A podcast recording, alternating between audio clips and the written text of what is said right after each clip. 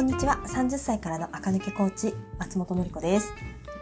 皆さん3連休どうでしたか？えっ、ー、と私は今日はえっ、ー、と今撮ってるのは3連休の最終日月曜祝日海の日ですね。の朝に撮ってます、えー、もうめっちゃ暑かったですね連休中ね。えっ、と今日はなんと朝からあのマックのね朝マックのビッグブレックファストって皆さん知ってますか？なんかあのパンケーキもえっ、ー、となんだっけマフィンもえーと、ハッシュポテトもついたものなんかスーパーハイカロリー朝ごはんセットみたいな。私食べたことなかったんですけどまたね中里依紗ちゃんの YouTube で食べてるの見てめちゃくちゃ美味しそうでちょ今日行こうと思って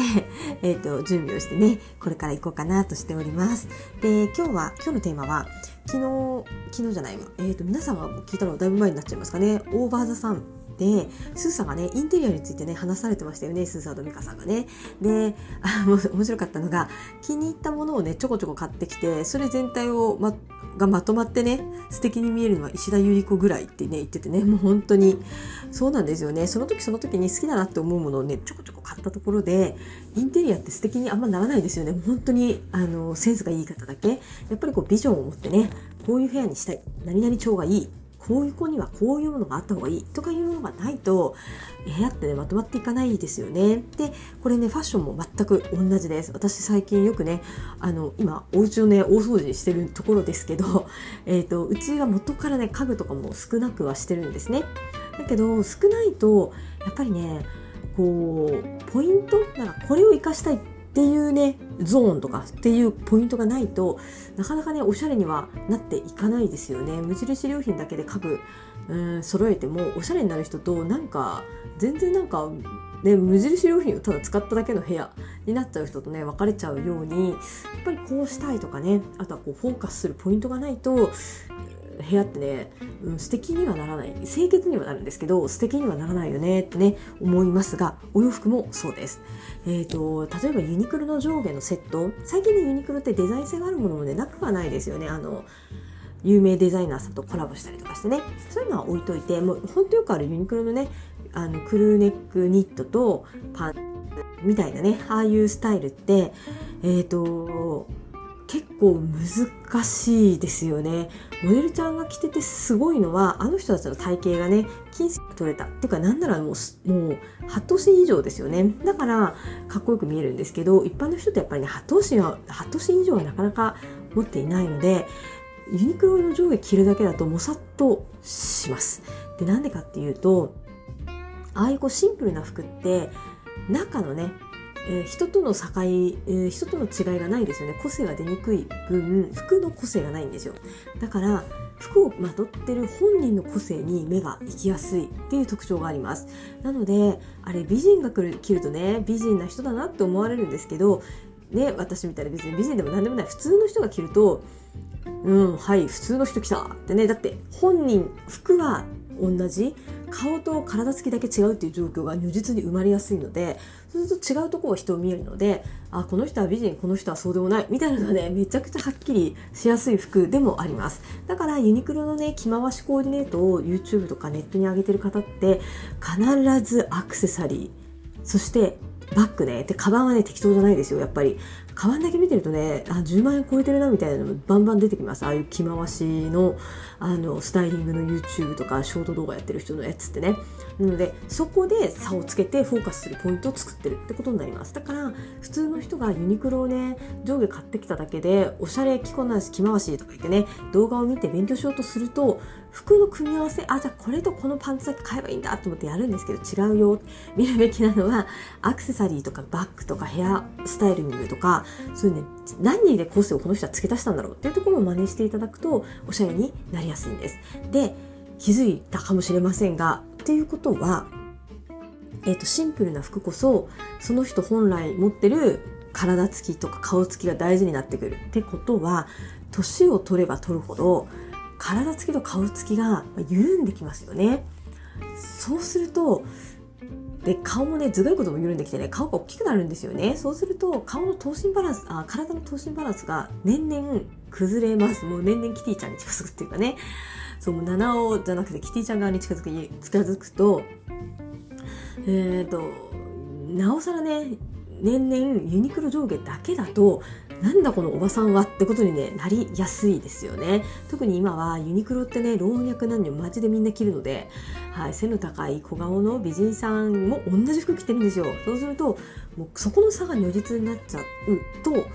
あんまりこうおしゃれみはもちろんしないですよね。じゃあどうするべきかっていうと年齢が上がれば上がるほど服の一部にね個性がついたものを着る方がいいです。だからマダムたちって結構着てる時はそうでもないけど脱ぐとその服だけ単体で見るとうわなんかすっごい服着てるなってことがありますよね。私マダムじゃなくてもね私お母さんの母親の母親おばあちゃんですね。私がもう全然昔に亡くなっちゃってますけどのね服がね印象的です。なんか亡くなった後にあのお洋服のね整理をお母さんたちがしててでびっくりしてたんですよ。お母さんまあ私からするとおばあちゃんおばあちゃんってこんなに派手な服着てたんだってね言ってたんですね。本人が着てる確かにこれ着てるなって着てたなって思わなくはないんですけど服単体で見るととんでもない服着てるんですもうなんかねすごかったんですよ。民族調柄民族調柄みたいなね。そういう服着てたんですけどおばあちゃんが着てると何ともなかったんですね。だからその柄と感じ見る限りおばあちゃんね多分 Autumn だったんだなって今となって思いますけど民族調柄のあんなのをね80歳過ぎて着てて別にこっちは何とも思わなかったんですね。だけどおばあちゃんがいなくなって服だけ単体で見たらとんでもない服着てるなみたいな。でもそれでマッチしてて普通によく見えてたんですよね。で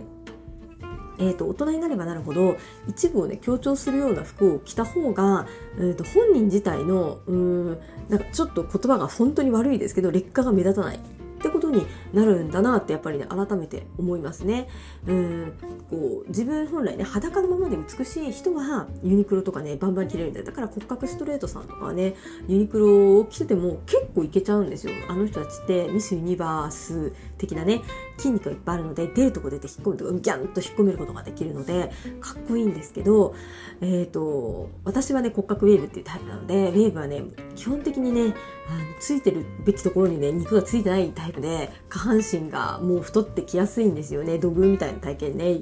分かりやすく言うとねなりやすいのでそういう裸のままで美しいと言われるボディラインになってない人がユニクロだけで勝負するってなるとかなり難しくなるんです。からアクセサリーをつけるカバンを選ぶ。で、えーと、マダムになってきたら、えーと、ユニクロだったらまさにもうほんともっとアクセサリーをつけなきゃいけないしユニクロはねもうインナーぐらいにしてヒートテックとかタイツはユニクロ。でも全然いいですけど一番上のねあのトップスとかはなんか変わったデザインもすごく大きいリボンがついてますとかね。すごいなんか柄がついてますとか色がちょっと変わってますとかね。そういうちょっとねポイントをつけてあげるとおしゃれに見えやすいです。あのやっぱり、うん、大人になってくるとねそのままユニクロの上下着ただけだとだらしないに見えやすいしあとはご近所着って感じにねなりやすいですね。18歳の女の子がやるより何倍もご近所っぽくなっちゃうのでま、フォーカスするポイントを作ること。で糸をちゃんとそこに糸を持つことですよね。フォーカスするポイントは今日はどれだろうって思う。で、えーと、マダムだったらトップスかパンツかあアクセサリーをちょっと大きくするとかねそういったところにフォーカスするポイントを持ってくるといいと思います。じゃあカバンはどうですか？カバンでフォーカスポイント作るのはどうですか？っていうと全然 OK です。けどカバンはえっ、ー、とね体と離れる時間があることがありますよね。えっ、ー、とハンドバッグだから全部オールホワイトにしてハンドバッグがえっ、ー、とすごい太ストライプのクラッチにしました。ねこのハンドバッグが今日のポイントですよと言ったってハンドバッグをえっ、と置いて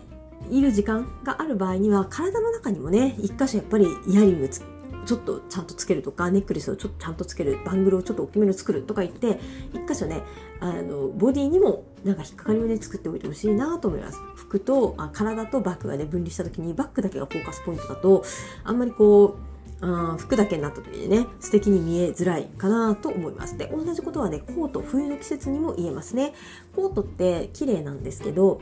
コートを脱いだ私が結構いますよね。あの特に冬のお出かけってねすぐコート脱いじゃうと思うのでコートを着た時のバランスのポイント。でコートを脱いだ時にも一応ポイントがあるよっていう風に作っておくといつ見てもあの人素敵よねってね言われやすくなるかなと思います。だけど今日は自分のファッションにフォーカスするポイントを作るってことだから多分お家私あんまりインテリア詳しくないけどだけど最近のインテリアって、えーと、お部屋ってね一箇所だけこう真っ白い部部屋の中に1箇所だけブラウンの壁を作るとか、そういう感じでこう、あと1箇所だけこう、綺麗なね、あ変わったあ壁紙をつけるとかね、そういう風にポイントを作ってるお部屋って結構あると思うんですよね。そんな感じで、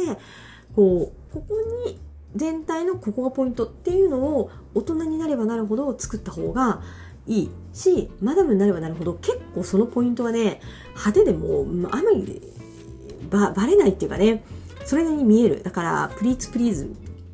みたいな変わった生地で、で、結構肩とか足のラインが変わったような服着てるまでも多いですけど、あれ着ててもね、ああれ着てて変じゃなくなってくるんですよね、マダムになってくるとね。自分本来のものを目立たせるよりかは、ちょっと変わったものにフォーカスポイントを置いて、なおかつそれの色が顔に映えて綺麗だよねとかね、そういう感じで作っていく方が、自分のこと分かってて、おしゃれを楽しんでるっていう風にね、持っていきやすいです。で、若くであとはもうスタイルがめちゃめちゃいい人はユニクロ上下だけで出かけてもそれはかっこいいですよと。ただそれで生きていける人ってなかなかいないし人生はね老いてからの方が長いですから。そうするとね自分で今日はどこをポイントにしようかなっていうのをね考える癖をつけとくと年々あの人ってずっとおしゃれよねと言われやすくなるかなということになります